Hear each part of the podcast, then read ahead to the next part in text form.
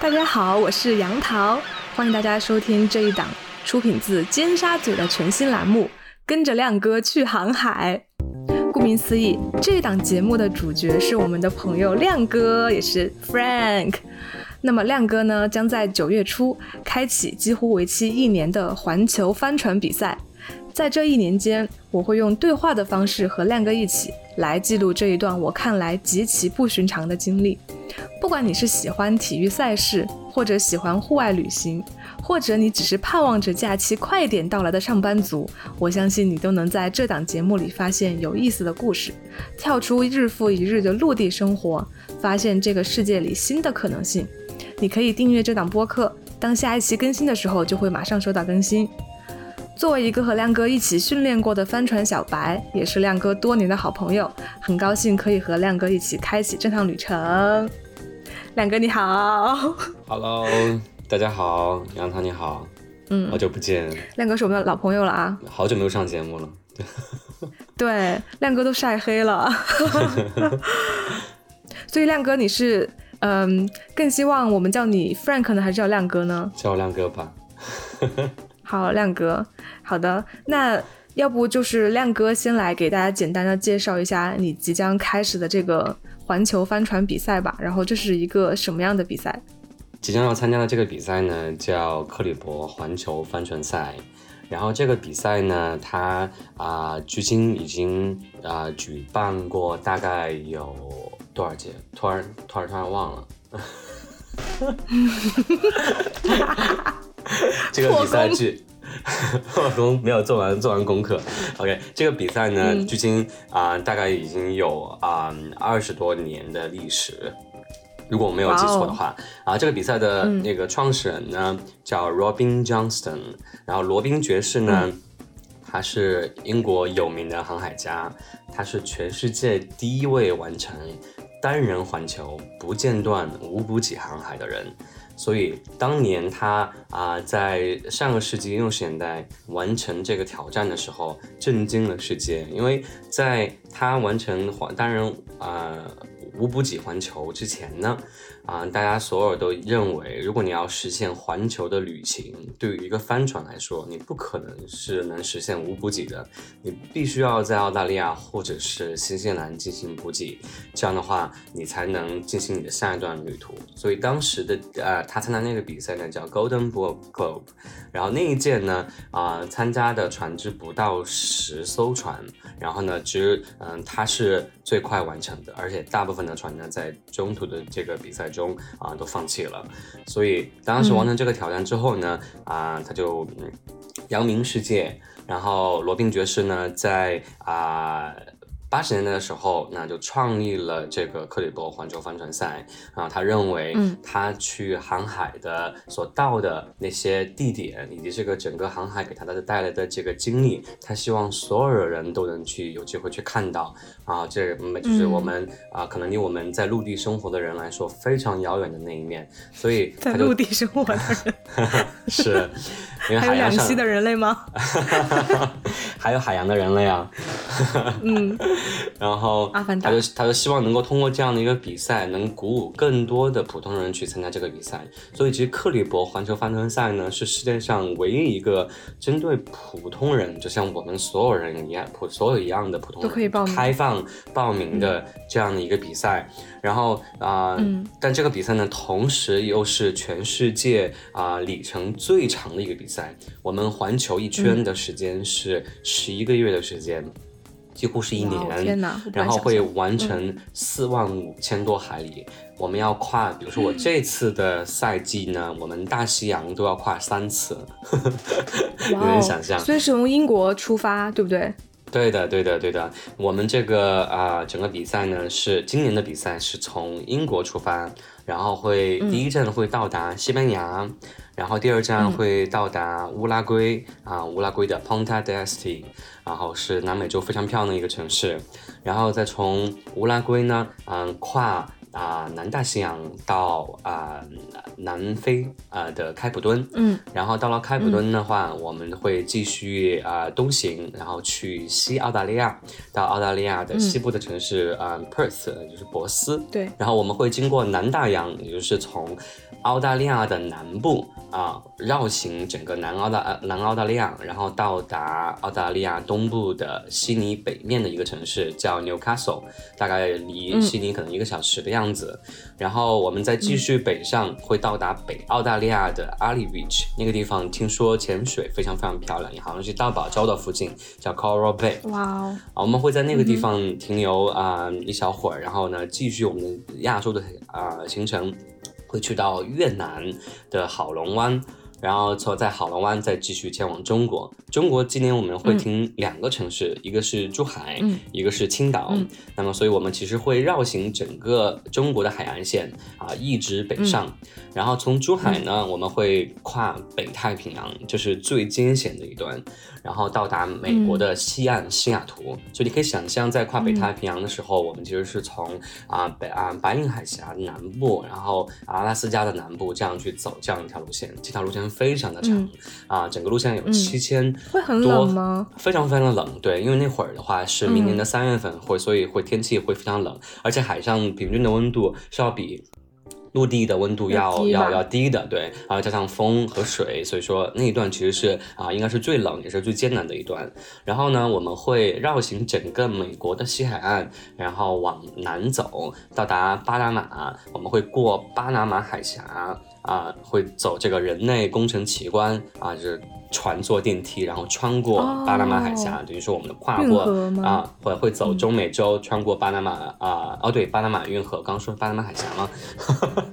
因为太多海峡了啊，然后巴拿马运河。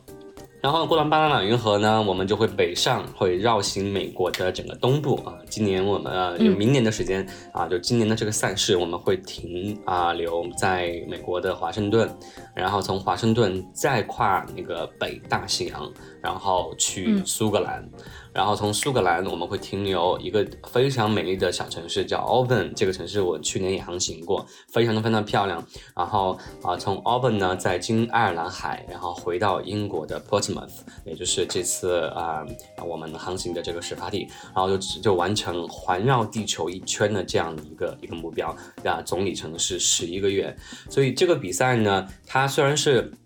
啊，针针对所有的普通人开放的，但它有很呃非非常非常严格的这样一个训练体系。然后中国能够参加克里伯比赛的人呢，在历目前来说，其实人数不是很多啊、但不过中国很多有名的航海家啊、都是啊、经克里伯啊、走出去的啊、我觉得克里伯是一个非常好的一个啊、训练的一个一个平台。那么我今年参加的话是啊、代表中国，然后代表珠海，然后去作为珠海 proud 的这个大使船员去参加。对，所以我也非常荣幸能够代表我们国家，然后在这样一个国际上的一个赛事里边儿去啊、露露我们中国年轻人的身影。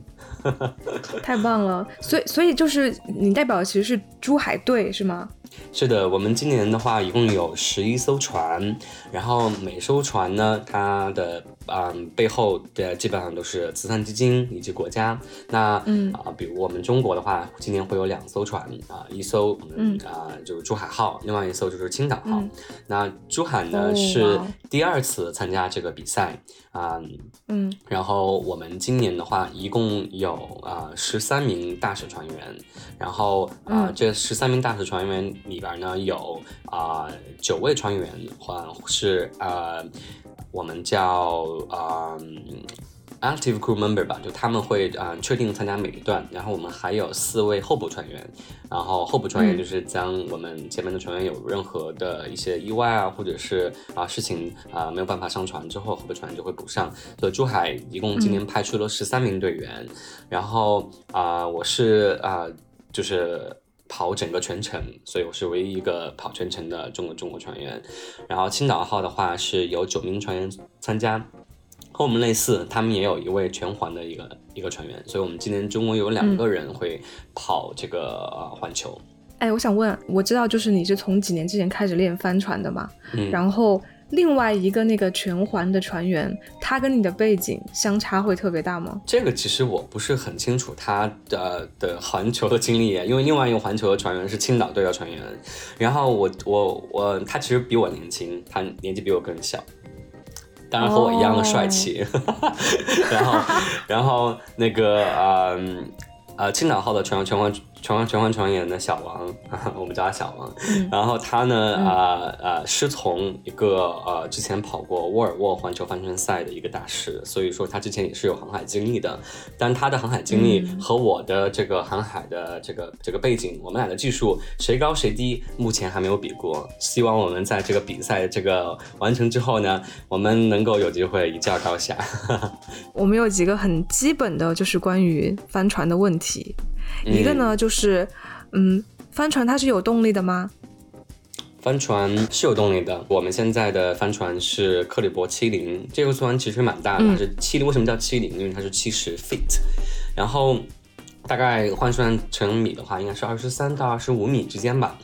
啊，然后啊，这个船其实挺大。然后我们是有发动机的，但我们的发动机呢，啊，主要会用于进港和出港。啊，然后嗯。我们比赛正式开始之后啊，我们会有一个呃起航标。那从那个地方开始航行之后呢，我们发动机就不会再使用，就不不会把发动机用于动力。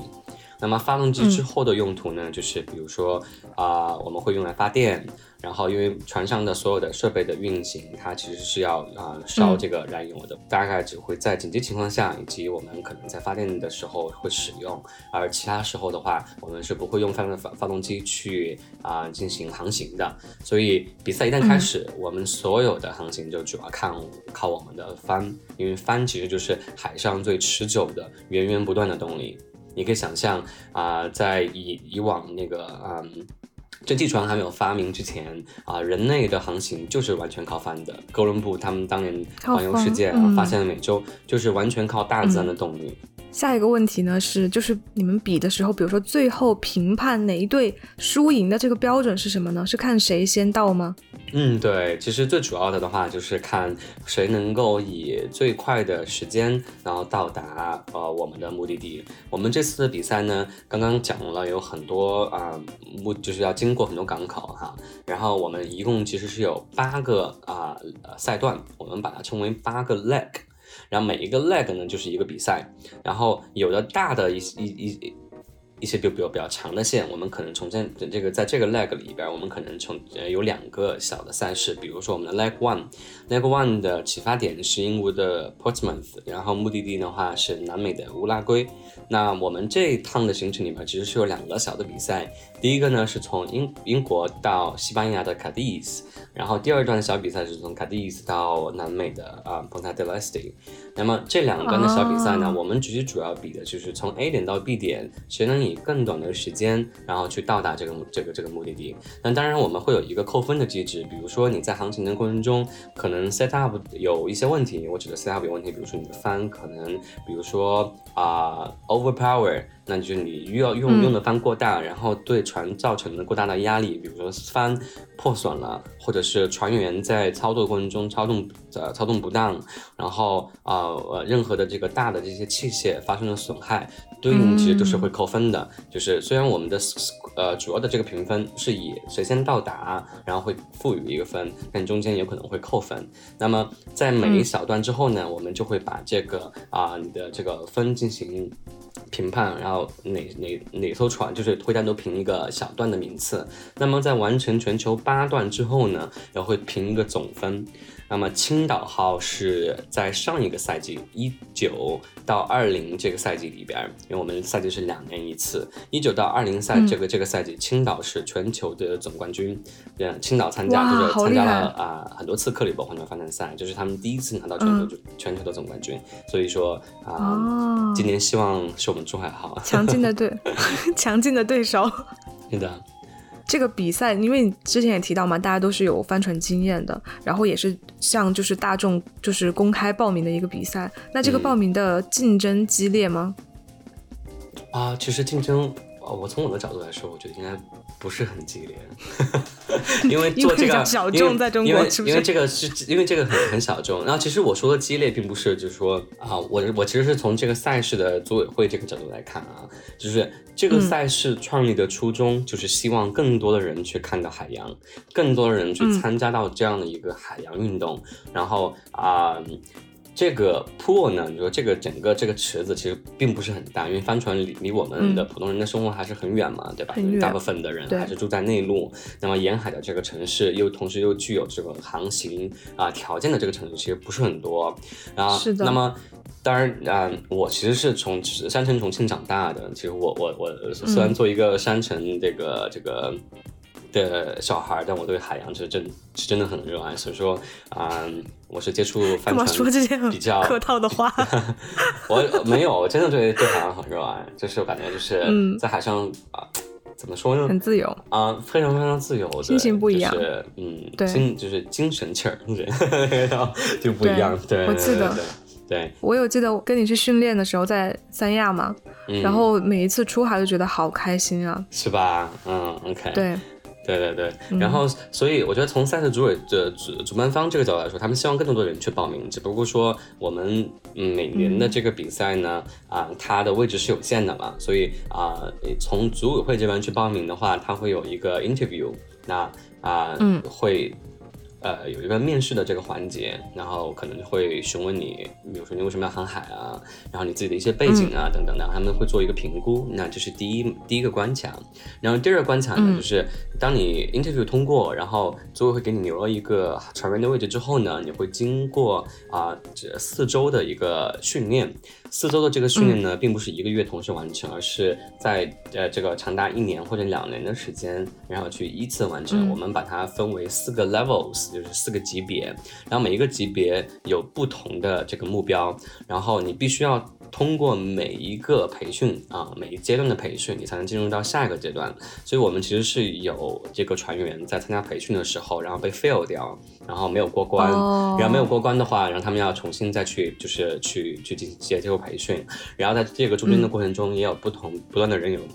有人放弃啊，放弃有可能是因为觉得海上的生活不太适合他，或者是啊，他比较喜欢近岸的航行，觉得这种对，因为我们在训练过程中呢，会在就是第二阶段和第四阶段的话，会进行不间断的啊，就是二十四二十四乘七的这样的一个航行，而且会啊往返那个法国和英国，然后啊这样的一个这个二二二十四乘七的这样一个不间断的航行呢，很多人会觉得适呃适应不了，所以就有一个这种双方。互相去验证对方的这样一个过程，克里伯作为赛事的主办方会看你是不是一个合适的 candidate，然后你从你作为 candidate，你当然也会去看，那既然我如果一周的这样的一个呃，非常非常紧张的这个训练没有办法完成的话，那我是不是已经就是能够准备好跨大西洋、跨北太平洋，长时间的这种。南对那对澳洲的咆哮西风带非常著名的那个大风带的这样的一些啊。海洋环境，所以说这个就是一个互相选拔的过程。嗯，当然远洋航行有一个前提条件，就是你一定要有不错的英语，因为毕竟这个赛事啊是一个国际性的赛事。国际性的。对，大部分的人呢，大家就是都是全全球各地的人参参赛员都有，然后英语是我们唯一的这个交流语言，所以啊英语学好英语非常非常重要。好的，那也期待亮哥，就是后面上岸的时候，海王上岸的时候，定期来给我们 update 趣事。好，好，好，好，好，航海会给你带来非常多的有有趣的见闻。好的，那我们赛事就先介绍到这里啊，就是相信大家也对航海有一个最基本的了解。那就是从你个人角度来讲，就是这一次的比赛，你是觉得它更侧重于是一个环球旅行呢，还是一个？帆船比赛，嗯，我觉得是一个帆船比赛啊。如果说环球旅行的话，可能啊，听起来给我感觉是你有更多的时间去探索不同的地方，对不对？但其实我们在每个港口停留的时候啊，我们大概可能就只有一到两天的时间可以真实的去可能在当地去参观。那停留，我等我得我得先 clarify 一下，就是。我们大概到每个港口的时候会有五天的停留时间，那么这五天的停留时间呢，我们会完成一些船上的工作，比如说我们航程的长达一个月或的时间，嗯，那么我们产生的垃乐乐色啊，产生了非常多乐色，当然也有很多东西可能需要维护和维修，所以我们的船呢要进行完整的维护，然后确保在下段的航行不会有任何的问题，然后对我们的所有的帆啊，所有的零部件要重新进行那个啊维维护和这个这个啊啊维修。那么啊，就是这个可能就会耗耗费一到两天的时间。那同时呢，我们还要对我们下段的行程进行补给，这个就包含我们下段的这个食物、水，还包括我们的燃油啊啊，这个呃包。包括接下来航行的这个路线的一个计划，所以这个大概也是一到两天的时间。所以剩剩余我们的这个时间去参观旅游的话，就大概真的就只有一到两天的时间。所以说，我觉得虽然我们会去全世界非常非常多的港口，然后会啊造访不同的这个城市和大大洲，但是真实的旅游的时间的话还是比较少的，很少。然后嗯，对，就是这是这是第一点。然后第二点呢，就是啊为什么会说是一个这个比赛？因为啊。有机会的话，我希望可以展给给给大家去展示我们这个航行的这样一个环境。就是整个航行的这个环境呢，其实是比较呃挑有挑战的，因为我们整艘船二十三米的这样的一艘船里边呢，我们大概有二十二个船员。啊，包含这个船长和这个我们的大副在内，那么大家生活在一个非对，大家生生活哦，对，是的，我们每个人呢不会有自己的一个一个 bunk，bunk 就是一个一个铺嘛，大家不会有自己的一个铺，嗯，我们会采取我们把它叫为 hot bunk，啊，就是一个 bunk 呢一个 pool 是两个人共同的去分享的。所以一个地方会睡两个人，但这两个人呢，他是不同的值班时间，所以他们会错开哦，轮流睡。对，所以你能想象，在这样的一个生活条件下，我们需要对周围的人有非常大的这个接，就是接，就是不能叫接纳吧，就是你得对大家有啊呃耐心，你得就是对知道所有人在生活在一个。极其狭小的这个空间里边，会难免会有生活上、语言上、文化背文化背景上，包括我们对食物上的一些这种差异。这种差异呢，有可能会造成一些矛盾。所以说，其实我们在航海这个比赛里边，不仅要去面对海况，要去面对我们在帆的这些调整，这些 set up，要让我们有一个更好的一个一个一个一个一个航行成绩。那同时呢，还得要去面临着如何和这么大一群人去和谐共。处，所以说这些挑战是非常多的，所以我更加倾向于把这个叫叫做一个比赛。嗯，懂了。那其实听起来啊，就是这个环境是非常非常艰苦，而且是很，就是你就是如果是帆船的话，也一定是花很多精力和体力的。然后如果对于我来说，这件事情就是它让我这么的累，那一定是它给我带来的收获要大于这个东西，我才愿意去做。所以你觉得就是航海带给你的就是。就是这种收获，能让你愿意付出这么多，就是精力、体力去做的，就是这种收获是什么？我觉得这个是个很大的问题，我可能要说一天一夜。不过啊，长话短说的话，我觉得就是非常表面的一些啊，呃，就是意义吧，感觉就是嗯。比如航，因为航海没有这个信号嘛，其实是航海可以让你就是远离这样一个对都不能玩手机，对对，就是信息不要爆炸的这样一个时代，我觉得它是一个很非常好的这样一个一个逃离的这样一。一个窗口，但当然就说说说到这个逃离，感觉似乎我好像是一个呃反社会的这样的一个人，但其实不是，我是非常喜欢和朋友们就是接触和和和聊天的。对啊，你是社牛。但是，但但是在航海的这样的一个环境里面，它会让你就是短暂的去啊忘掉这个世界的一些各种各样的信息，而更多的去关注到你的自己身上啊。为什么这样说？那同样就跟我们生活的这个航航海的环境有关，因为。航海是很很艰难的，特别是当风浪很大的时候。就晕船这个是没有办法去去去避免的，特别是对于啊，我就感就是在陆地生活，像我在陆地长大啊，感觉没有这个航任何航海基因的人来说，翻这个这个这个晕晕船是很很很难克服的。那所以说你会有非常长就是长的时间会处在一个身体不断的在调整，然后刚调整过来，然后一风一个一个一个大浪又把你这个打倒了，然后你你的身体又重新再恢复，不断的再去去去去。去调整你自己的身体状态的时候，你就会那个时候你会注意到，比如说你自己的喝水的量有没有喝够，你自己的饮食有没有跟上，你有没有健康，你的。你的手和脚，就是你的感知情况怎么样？对冷和热，你的感知，你的所有的身体的每一个部分都被无限的放大。那个时候，你关注的就是你自己的全身的你每一个每一寸肌肤。然后，这个就是一个身体上的一个挑战。第二，就是在一个隔这么隔绝的一个环境里边，你每天看星星、看海、看太阳，然后望着这个一望无际的这个呃个海嗯海平面。然后你这个时候，你有非常大的这个时间去思考你自己，思考你自己的。呃，过往的经历，你的成长的经历，包括你的未来，然后你未来想做的事情，所以说你不断的在这个就心态上，你也不断的在去挑战自己，就是挑战自己这样一个孤独的这样一个时光，然后同时也在去 challenge 自自自己，就是过往的一些生活，去不断的去思考啊，我觉得在这样的一个一个一个环境里边。就是你对自己的关注度是非常高的，我就我不能说百分之百，但至少是百分之九十以上，你在关注自己。所以我觉得我们在。平日的生活中会常常会忽略这些，对我们可能会把一些，比如食物呀、饮食呀，就是呃，或或生活呀，就是很多事情 take for granted，觉得很多东西是理所应当的。但是你知道，在海上的环境里边，我们没有新鲜的食物，新鲜的食物可能就只能持续一到两周。然后在很长的一段时间里面，啊，我们可能会有很多罐头的食品啊，然后啊。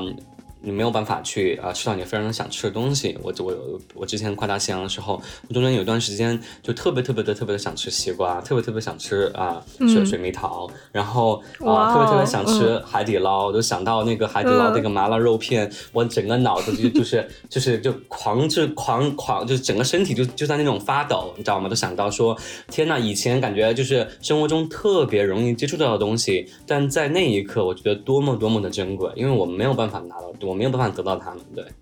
所以这会让我更加的去啊 appreciate 的，就是或者是更加的感激我生活中给我带来的东西。所以我每次航海回到家，会觉得。更加的满足，更加的幸福，会觉得生活中其实有非常多美好的一面。对，因为在那么一个贫瘠的环境里边，我就我我就能够完全挺过来，并且我也知道，其实我更我们可以通过就是非常简单的一些这种设置，然后也能过到很好的这个生活。是的，是的。那当然，这个就是浅浅的谈一谈，就是因为还有很多很多很多很多呃航海中遇到的一些人啊、事物啊啊，包括不同的文化的人。他们给你带来的一些不同的这样一个体会，你如何去处理这些矛盾？如何去更加的去啊共情啊，更多的去理解不同的这些啊文化背景带来一些这种差异？为什么社会上会有一些这种国际间的斗争？你会有一个更深层次的了解。嗯，我觉得这个东西就是啊，觉得几天几夜都说不完的。所以在船上就感觉也是一个小世界，对吧？小社会。嗯，船上就是一个小世界，一个小社会，你很快就能发现，在船上你你这些人大概是什么样的性格啊？他们是喜欢什么，不喜欢什么？对，很快就能了解到。嗯。那这次就是这次的航行，你有没有最期待的国家或者最期待的航段？嗯，航段的话，我其实蛮期待啊北太平洋的，因为北太平洋是。非常非常的艰巨的，嗯，浪非常大，因为我们我有看过，在以前参加过北太平洋的船友发来的视频，哇，嗯，惊天大浪，然后整个浪就在这个会有多少米啊？二十米的大浪，就是这个浪在你的后面去追追着你这个船，然后船上就是全没有没有一处干的地方，整个浪会直接把这个甲板就是洗刷、冲刷，哇，人就是掉在那个这个那个我们这个船沿旁边，对，防止摔倒。我会觉得就是非常非常的刺激。对，如果大家想看一下这个过往的我们的一些个视频的话，大家可以关注啊。克里伯的呃官方的微信公众号以及 Instagram，嗯，我们会有一些视频的记录。但当然啊，我今年应该也会记录一些我在航行中遇到的一些航海的这个情况啊，也希望大家关注。嗯，所以北太平洋的话，就是就是因为自然的环境挑战非常大，而且也没有什么船只啊经北太平洋，所以那个船会翻吗？船吗？会有翻的危险吗？会的，对，但是呃，我们的这个船呢，因为它就是为啊深海而设计的，它就是一艘非常坚坚固、well designed 的一艘，嗯。啊，叫我们叫 blue water boat，就是啊，南南南海帆船。啊，南海帆船就是海洋的这个这个这个这个设这个帆船，所以我们在配置上面其实是非常完善的。然后所以说我们这个倾斜角度呢可以做到很大，所以即使浪非常大，我们也非常不如就是不不就是在极端的情况下，我们都不会进就是不不不会侧翻。但是的确有情况，船可能会。会侧翻，那我们有就是有看一个这个图，那就知道大概在多大浪的时候，那个倾斜角度是多大的时候，船会有倾覆的这样的一个风险。所以其实船长和我们都非常就是知道啊，我们什么时候是会面临危险的，所以知道这种危险靠近的时候呢，我们就会对应去调整我们船上的这个帆的这样的一个设置，然后来保证啊，一是更快速，第二呢就是更加啊稳定的这样一个航行。所以船是二十四小时是不间断的在航行，然后不不断的有队员在，就是一直都会有队员在这个甲板上去呃监视着所有的一切啊。嗯，那之前有没有就是针对这种各种事故的这种训练呢？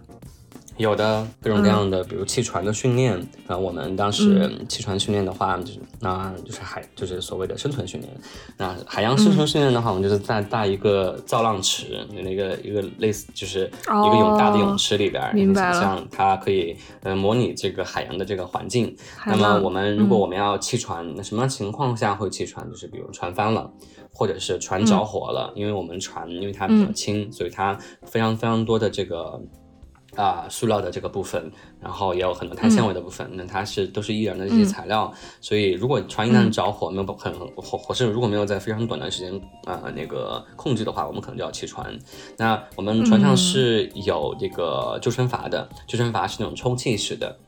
那么我们会就是它船一旦就是沉入海里边，那个救生筏它会自动的就是呃充气，那我们也可以把它丢入海里边，然后人工的这个让它这个这个。这个去啊触发它的这个充气开关，那么充完气之后呢，就我们所有人应该以什么样的姿势，就是姿势，然后在海里边去就是登上这个救生筏，然后在救生筏里边应该啊，比如说我们掉海之后，它会分散在各个地方嘛，对吧？那么对对对。如果是那种就是团又遇到意外，大家在分落在海上的时候，首先第一个就是大家要靠拢，靠拢之后呢，救生筏如果离我们有一定距离，那我们可能要采取我们叫 crocodile swimming 啊，它那个就是类似于像就是啊，大家所有的人员是一前一后，一前一后。那么我用我的，比如你如果是最前面的一个一个一个船员，那你会用你的腿去夹住上一就是你前面一个船员的这个胸部。然后就这样环扣子，就是以那种人形蜈蚣的这样的一个一个一个一个这样的一个形式，所以。所以就是相当于是除了第一个人，后面所有人都是仰着的状态。对，是的，是仰着的状态。然后第一个人，当然第一个人也是仰着的状态。那第一个人呢，他就要哦，明白。对他，他他他就要负责去看到这样的一个我们的救生救救生筏在哪儿，然后我然后他要给出一个指令，然后比如说一二一二，然后大家会听到一二一二的这样一个指令之后呢，双手往往往后。然后以游泳的，就是仰泳的这样的一个姿势，大家共同的去啊，对，仰泳的这样的姿姿势去去去。去这个进行往后移动，在海上，因为你游泳最安全的方式，因为我们自己有那个啊救生衣嘛，救生衣它会把你就是托起来，所以最安全的姿势呢就是头朝上，因为海浪有可能会打你在你的脸上，然后你可能会窒息，可能可能会很不舒服，会进水，对吧？那我们的那个救生衣上它有一个面罩，所以说啊一直是采取一个在水上漂浮，然后呢把面罩戴下来啊，把啊然后这样。一个一个漂漂浮式游泳的这样的一个方式，然后所以集体的互相连接到对方，因为海上很有可能人会就被海浪冲走，所以为了避免这种情况，然后大家会联系在一块儿，然后去上这个救生筏。那如果是我们人还在船上，然后决定要弃船的话，那这一个这个上船的方式会相对简单一点，就是我们会在船旁边把 怼头，会把那个 会。会会把那个救生筏，然后充气，然后呢会依次的这个上船，但救生筏是啊，我我们在训练的时候就被告知，就是一个你最不想待的地方，因为你想海浪很大，船翻了，但救生筏是非常小的东西，它物资很匮乏，人非常的闷，因为它类似于像一个帐篷，然后这个帐篷的底部呢是一个气垫，是这样你在漂浮在这个海面上，然后给你遮风挡雨，但是里边是非常的闷的，所以说所有人就在那个救生筏上面可能都会晕船啊，所以就是你最不想去的地方就是那个地方，但是你当你的船确实你你要。要气喘了，你没有办法，你就只能在那个，就是靠这个救生筏进行最后的这个生存。所以，我们有这样的一系列，就是严格的这样的一个训练，就知道你这个绝绝症的环境应该去怎么去处理。对，嗯，明白了。那所以听起来其实也是一个充满了未知和危险的一项旅途，一个旅途啊。那就是你有告诉你的家里人吗？爸妈他们支持吗？哎呦，从中国的父母来说。他说：“我爸妈的第一反应是，我们能不能做一个普通人？默契，默契，二来默契。你去做那些啥子事情？我们都是些普通人家，做那个事情干啥子？嗯，就是首先都还是不理解，对不对？对，不理解，就是啊，你为什么要去做这种看起来就只有在电视上你们能看到的这样事情，或者是只有一些 crazy foreigners 啊这种啊。”疯狂的老外们可能会做的事儿，对他们可能就是第一反应吧。当然后来我就给他们讲，就是第一个就是啊，我们的这样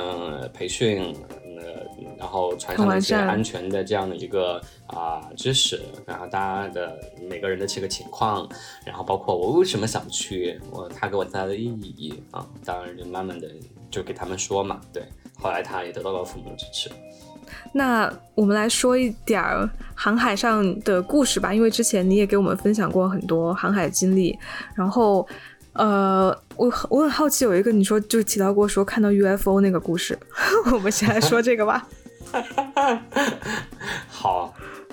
哎，我有跟你讲过这个故事故事吗？好像没有哈。对，我那我我好像你跟我讲过，是吗？嗯，你看，是这样的，就是我是在。三月底的时候，四月初的时候跨大西洋，然后非常非常的神奇，就是我们大概还有两三天的时间到大西洋中间的一个小岛，那个小岛呢，啊，是一个群岛，叫 Azores。那 Azores Azores 这个群岛呢，它的地理位置在三的大西洋三大板块的中间，就是啊美洲板块、非洲板块和欧亚板块，刚好在三个大板块的中间。它是由于这个板块之间的这个地壳运动很很很活跃嘛，所以它是一个完全火山形成的一片这样的一个群岛。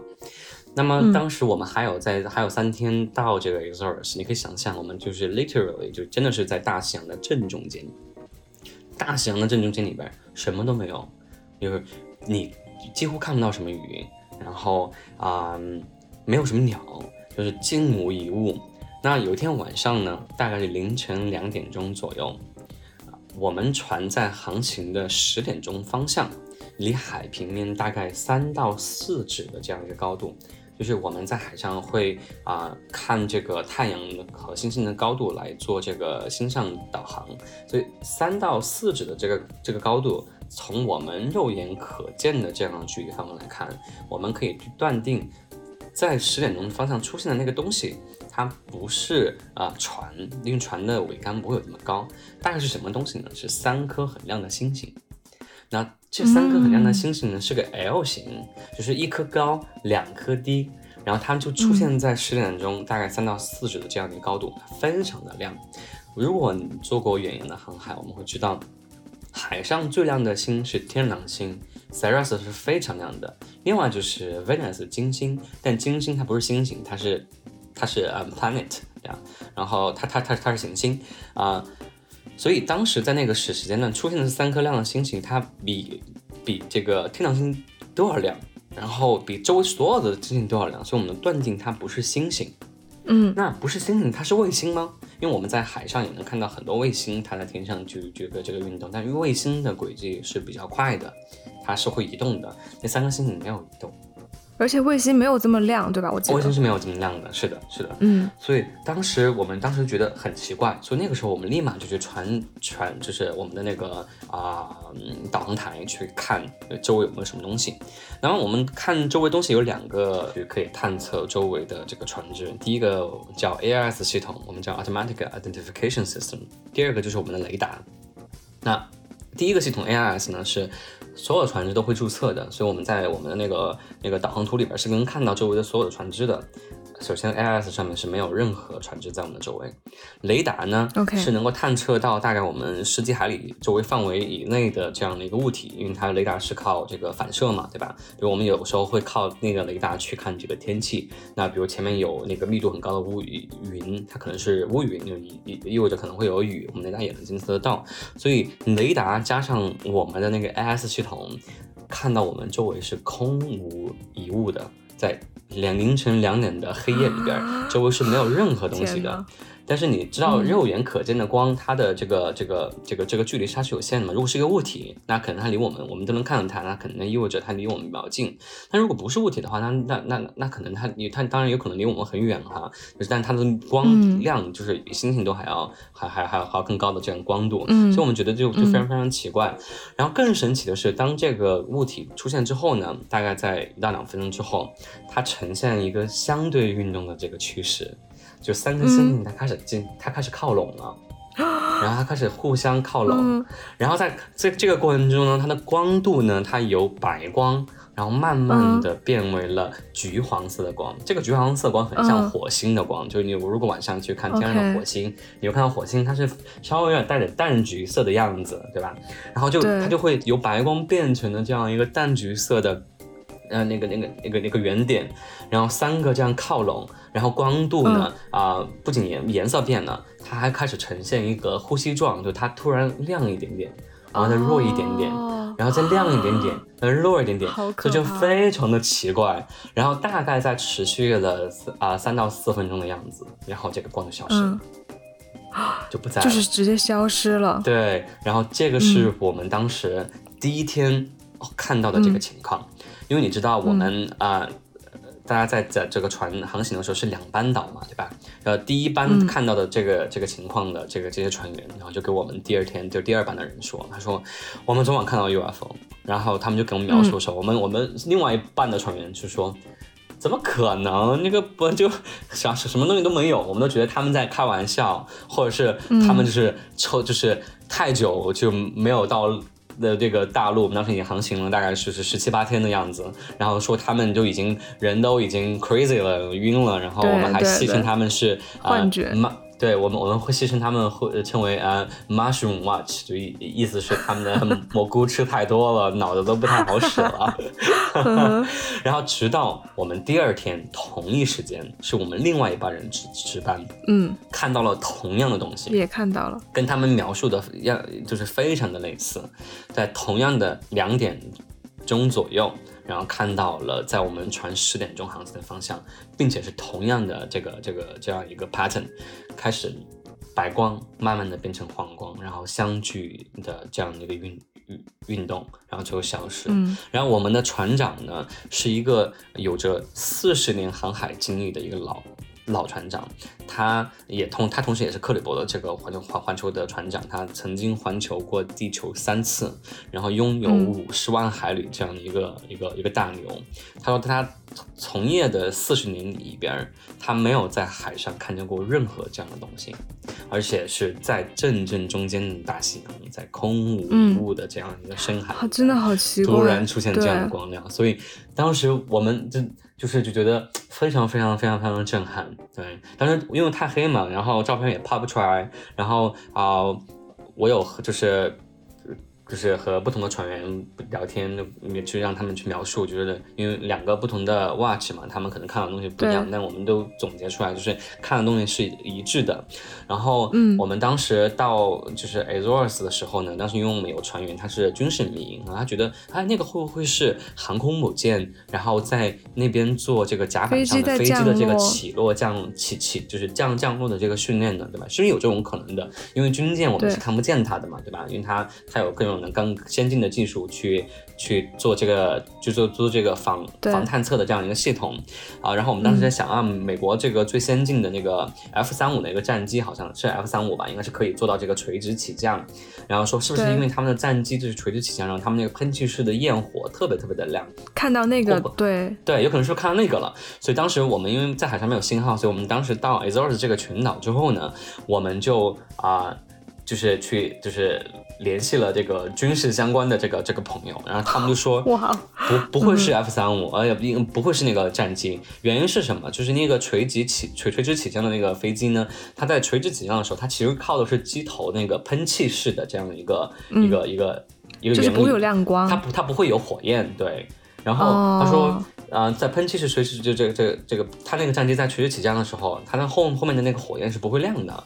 所以应该不会是那个呃战机在甲板上那个垂直起降，然后我们在网上去搜索有没有当时比如说海军在那个地方训练的一些公告也没有看到，所以说啊，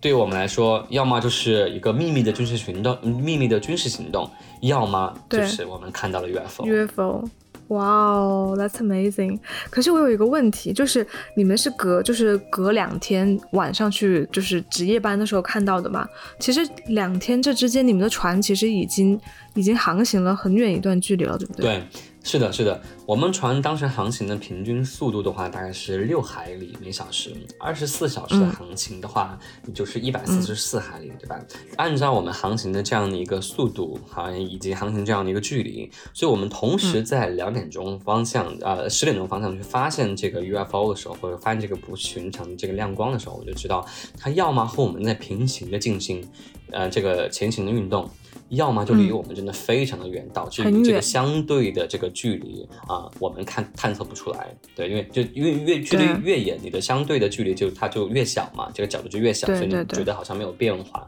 所以要么还有当然另外一种可能性就是它一直在跟着我们。就是另外一种可能性，所以这是我们当时有船员就很震惊，说为什么还是在那个方向？然后是不是有人在 follow us？然后就说是不是有人在，就是从其实很早之前就开始在我们的船附近，但是我们也不知道。那天晚上它亮了。嗯，OK，那大家大家听完这个故事来猜，就是也来集思广益一下，就是觉得对对对，是的，是的，是的，希望大大家可以集集思广益，不知道这个是什么。嗯，对我们当时航行的时间的话是在。到 Azores 大概是四月中旬的样子，四月十五、十六左右吧。啊，大概就是在太大西洋正中间的这样一个角度上看到了这个不寻常的亮光。希望大家也能给我们提供一下答案。对，Azores 这个怎么怎么拼？你告诉大家，大家做一个参考。这个 Azores 怎么拼法是 A Z O R E S，它是非常漂亮的一个群岛。那我们来聊一下你启程前的准备吧，因为你是九月三号开始比赛，对不对？嗯，九月三号我们会正式的出发，也就是明天。嗯，哇哦，Bon voyage！那一年的行李，就是请问你是怎么准备的？哎，这个问题呢问的非常好，因为我也非常纠结。但是当然，这个这个这个行程过于漫长，所以我觉得很难在一次性就是你能把你能想到的东西都都给拿上。当然，就在各个港口可能会补一些。然后我们每一个船员的话，他能拿的东西其实是有限的，因为我们船为了保持速度，所以它是规定的重量吗？对，规定的一个重量，就是每个人的话，可能 max 呃最大你能带二十五公斤。但同时，除了重量，我们还有这个能储存的空间。我们的储存空间其实非常的小啊，大概就是一个一个啊。一个小的登机箱这样一个储存空间嘛，所有东西都要存在里边，然后你每天使用东西要从那个地方拿，所以就是它比较局限，对啊，所以啊尽量的带就是就在在在在这个打包方面的话，要尽量的比较聪明。那我们航海的话，其实穿衣服方面，我们有一套自己的这个体系，我们叫那个 three layer system。那它的三层这个这个这个系统呢，啊就是它有一个打底，然后中间有一个保暖，然后外层就是一个防风和防水，那防风和防水呢，就就防风水。对，那打底的打底的话就是我们穿那个穿什么呀？南极人保暖内衣，穿那个 merino wool 相关材材质的这个衣服。我们为为为什么要穿那个羊毛的东西呢？是因为羊毛呢是吸汗、透气、防臭的。我们在船上航行，因为不会洗澡。对我我我有我也有在之前的节目里面给大家强调，就是啊，航海的环境很糟糕，很多原因就是因为我们不会像生活中这么便利，是不是每一个人都很臭？每一个人都非常的臭，所以我们要穿天然的羊毛材质，它能够 去吸吸，它那个尽量的去吸臭。所以我们可能这个打底衣服的话，可能就是啊六到七天可能换一次，那就是作为内衣。那同时呢，它比较保暖，然后它它透气性比较强。所以我们在这种高热量运动，比如在甲板上，我们不是要就大量的这个这个甲板上的操作嘛，你会汗流浃背，但是呢，它又能够去强吸汗，所以说这是就是非常好的这个材质。那中层的。保暖的话，就是比如说像抓绒的这种中层衣服呀，或者是抓绒的羽绒啊，对。然后外层的话，就是我们的那个工作服啊，工作服呢，它是完全防水的。然后我自己呢还有干衣，可能有潜水的朋友可能就比较啊清楚，就干衣它能够。在这个你的脖子这个地方，以及包括你手环，然后脚环这些地方，可能容易进水的这个口呢，它是那种啊橡胶的，它是把你的脖子卡得死死的，所以这个水呢是从外面是没有办法进去的。然后其他的这个装备呢，就比如说有一些头，就比如说头灯啊，然后可能会常用的一些药物呀，还包括我们的小刀，就是是那个绳索需要可能。就是割那个绳索需要的一些工具，防水的靴靴子，然后还有就是每个人都有一双这个呃 Crocs，Crocs 中文是什么？那个洞洞鞋哦，洞洞鞋啊，洞洞鞋是我们船上的这个时尚，就每个人都有一双不同颜色洞洞鞋。哇，我没有想到哎，为什么会穿洞洞鞋？真的没有想到，对不对？我也。这我我我以前是是没有穿过洞洞鞋的，因为穿洞洞鞋有个很好的好处就是洞洞鞋它它透它它它透气，然后并且呢，它可以当就是因为它是有点类似于像半凉鞋嘛，所以我们不用穿袜子，所以它就是船上就是有大大风大雨以及这个浪就打湿了也也不怕，就我们在船上其实就是两双鞋，就一双洞洞鞋，一双那个雨靴，是不是？哦，就这样就跑完全年。洞洞鞋我是没有想到啊，对，所以洞洞鞋其实也是属于户外啦。户外，户外，户外。我觉得洞洞鞋应该给我们赞助。那其实这一次就是真的是长时间的环球帆船比赛，其实也是一个新的起点嘛，然后也是一个挑战。然后，所以就是我觉得挑战就可能来自于一个是你的帆船的技术本身，还有团队的内内部协作，还有你自己心理上面临的一些挑战，对吧？然后，嗯，你觉得这个过程中挑战就是会具体有哪些？对你来说，你觉得最大的挑战是什么？我觉得对我来说，啊，其实感觉应该还好，应该就是见到不同的海况吧。对海不同的海况的这样的一个一个呃应对，因为我就像刚刚提到，我其实有呃相相相比很多队员，我还是有比较多的这个航海的经历，我已经就是有挑战过这个长航，所以我知道怎么去与不同的人去相处，然后也知道这个长航具体的，比如说给我们身体上或或者是给我们心灵上带来的这样一个负担，所以我觉得可能对我来说，主要的挑战可能就是两个，第一个就是啊。呃，不同的这个海况，因为像南大洋，呃，到那个好望角、开普敦啊这些段落，以及这个北太平洋，他们是啊非常有名的呃艰巨的这个海海嗯海域，所以嗯，我觉得应应对他们，我还是有一点担心，有有点害怕的啊，所以希望就是呃我到时候能够啊顺利的这个度过他们。然后那第二呢，就是啊因为。这次是长达一年的这个这个行程，由于这个时间过长啊，那我那么我可能要更多的在心理上可能要去啊告诫自自己，或者是就是嘱咐自自己要就是啊有个有一个更好的心态去面对这些事情吧，嗯，因为毕竟太长了，然后中间肯定也难免就是会有一些。嗯，自己给就是询问自己我在哪儿，我为什么要干什么？对，我我我我我对，为什么要在这儿？对，会有这样的一些啊时光，所以啊，希望在这个有这些时光的时候，自己能够想通。嗯，你有你有在船上哭过吗？没有，嗯，就比如说特别想家，或者特别想被冰冷的呃冰冷的水雨打在我的脸上，冷冷的冰雨 在脸上胡乱胡乱的拍，泪水在那个时候就这样过了。嗯，我我们睡觉的时间其实是很碎片的嘛。嗯，因为我们因为这个值值班的这样一个制度，所以我们在海上其实是不能睡一个梗觉的，就不会有什么啊六个小时，六 重庆话 只。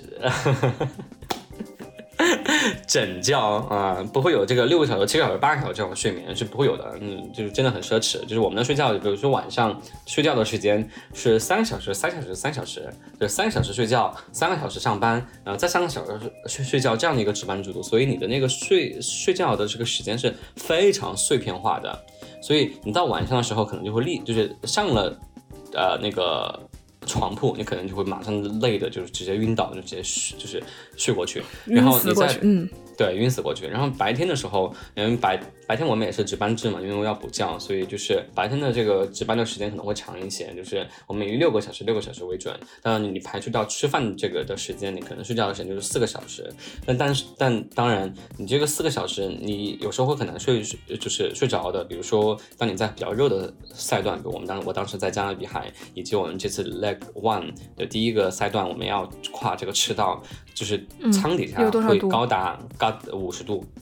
舱下有五十度这样高的高温，因为船上是非常不透气的，我们就只有一面，就是大概是你能想象你厕所镜子这么大一个小框，这是唯一一个的这个我们的进出口，因为其他地方啊都是关闭起来的，所以是整个是整个是个密封的环境。就是非常热，所以你知道你你想象在这个这个环境里面，你是你你有时候是很很难睡着的，然后然后再加上外面你比如比如说是正好是大大白天，然后正午，然后但你要逼迫你自己去睡觉，因为你。你不睡觉的话，你四个小时之后，你又要起来上这个上甲板值班，就你要强迫自己睡，所以这个时候可能有大概就是半个小时这个身体调整的时间，说啊，我要你要告诫自己你要睡觉，你要睡觉，然后这个时候你就会脑海里面会浮现出各种各样的人和事物，你就每天都这样，对，会想啊，懂了。你的小学、你的中学、你大学、你 你的研究生、你的工作、你的老板，对你的项目，然后啊你的对你的未来、你的外公外婆、爷爷奶奶、爸爸妈妈、父母、各种亲戚朋友，对你啊你你你爱过的人，你你你恨过的人，就是 所有人都是在这种眼前浮现，对对，所以嗯。嗯，那所以你觉得就是在帆船中遇到的这种挑战，跟你之前在就 consulting，包括上学的时候的这种挑战，你觉得哪一个更难？嗯，或者有可比性吗？我帆船就是一个身心的挑战，但工作的话，那当然有的人也会说是身心挑战，因为有时候就是工作时间加班加也很加点，这个工作时间也很长，对吧？嗯，我觉得。挑战来说的话，我可能更加喜欢帆船的挑战。我只能说，我更加喜欢帆船，但是我觉得两个是不能去相比的。嗯，因为感觉帆船的挑战的话，更多的好像。嗯，当然，如果有人特别爱他的工作，他会说这个是在为自己。但对我来说的话，呃，我觉得我在过往的工作经历里边，我还是都比较我我是比较喜欢我的团队的。但是我觉得这个这个挑战的这个系数呢，可能呃帆船呢可能会更大一点点。然后帆船上挑战结束之后，给我带来的成就感似乎也更高一点点。对，更强，而且可能更多的是属于你自己能拿走的东西。嗯，更多的是自己的回忆。是的，是的，嗯，因为前两年其实在北京工作嘛，然后其实我们都算就是比较典型的那种上上班族了。你会怀念那种日子吗？我，我觉得这不是我问的哦，这是豆豆问的。嗯，怎么说？我觉得是两个不同的世界。嗯，我觉得迫于这个生活的压力，就是你。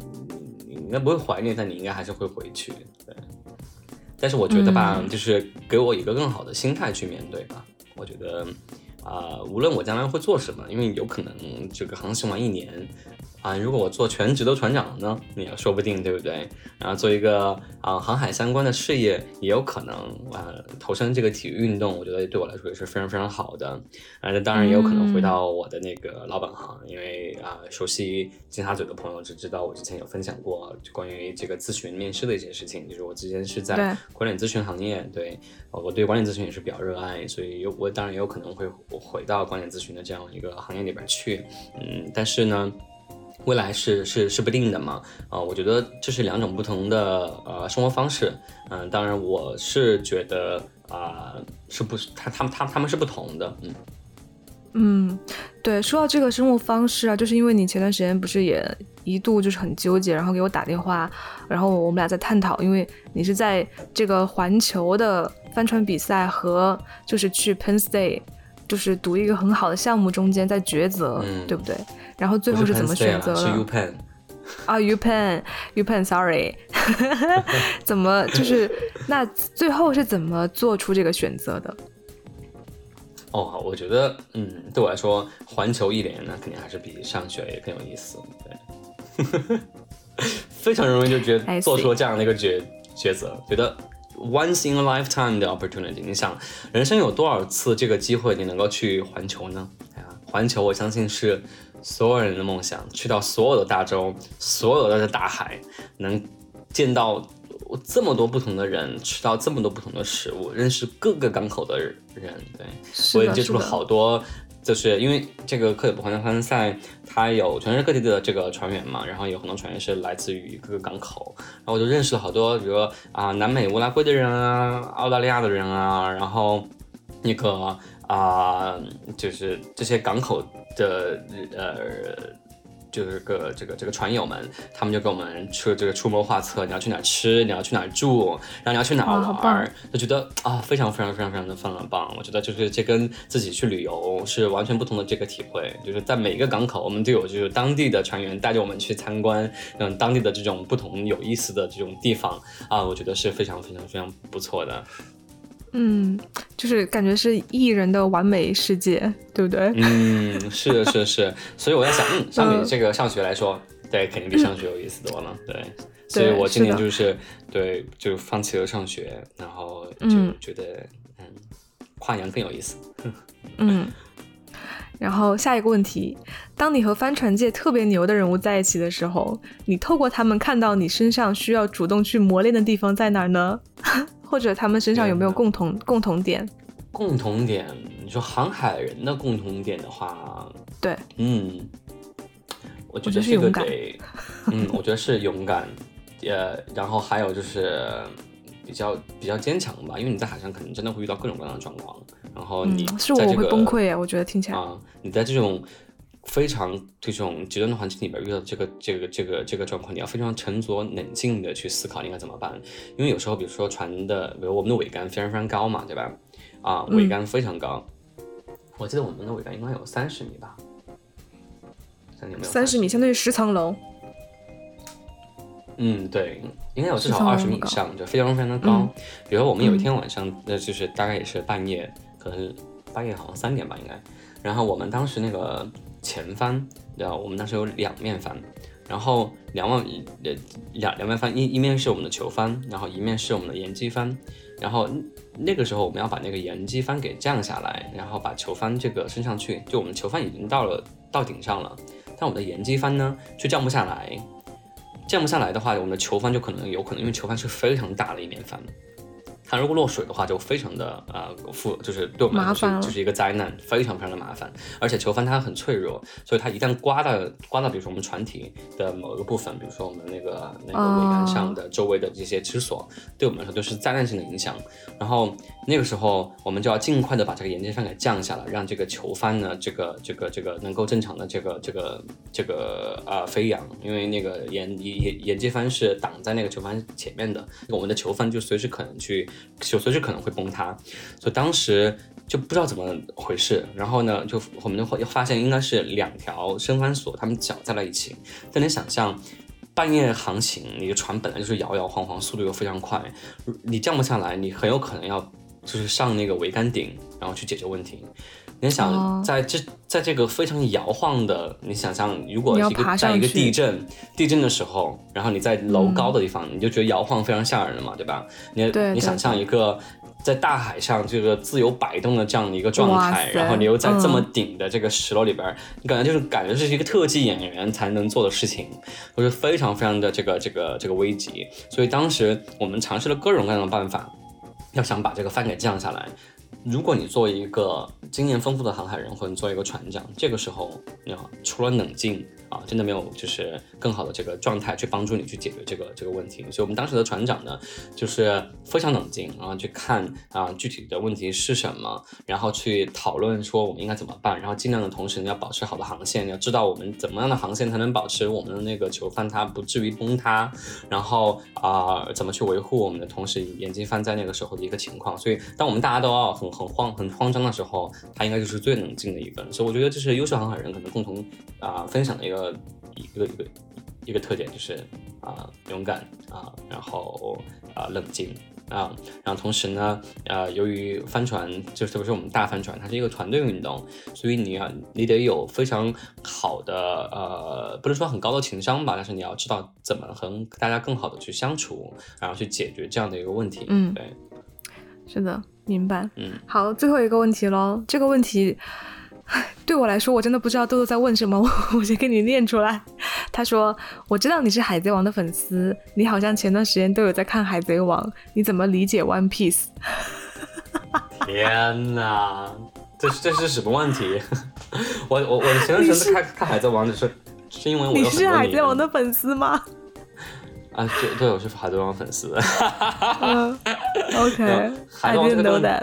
海贼王这个动漫我追了很多年，但这个前前几年就是废了，因为这个目前的这个前几年这个这个大章节就是特别的拉垮，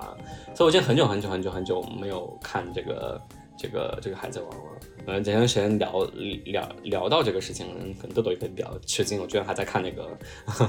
海贼王。嗯，One Piece 你知道它是什么含义吗？就 One Piece 是海贼王里边就是传说中的宝藏。就是所有的海海贼啊，心之向往的这样一个世界无穷的一个一个一个财宝，就你能得到世界上最多的财富。所以它其实 One Piece 就是在这个这个这个这个动漫里边，就是一个保障的这样一个直接的一个一个一个意义。但当然，在这么多这个上千集的这个里边，One Piece 就变成了一个 icon。就对于航海人来说，每个人航海人他有自己的不同的梦想。那啊，那那这个 One Piece 可能就是实现他们梦想的一步，就是实现帮助他们去实现梦想的最终的这样一个东西。所以我觉得对他们来说，One Piece 有可能是财富，有可能是有可能是他们实现的梦想中的呃必不可少的一个环节。可能对我来说啊，在航海的这个过程中，我最想要的可能就是快乐和真实的自我吧。嗯。那对，这个这个可能是我的理解。哇，上高度了，很棒哦，很棒。好，亮哥还有什么想说的吗？就是希望大家多多关注我们的比赛。我们的这个比赛呢，啊，叫克里伯环球帆船赛，英文叫 Clipper Round the World。啊，那个 Clipper 是 C L I P P E R。然后在官方网站上面的话，能够看到我们就是明天。啊的这个赛事直播，当然如果错过的朋友也可以去这个嗯去这个回看官网上，它会有针对我们出航的盛大的仪式。然后同时呢，我们也有支支持的页面，然后去能看到我们所有船的这个位置，然后包括啊如何在各个港口给我们这个啊加油助威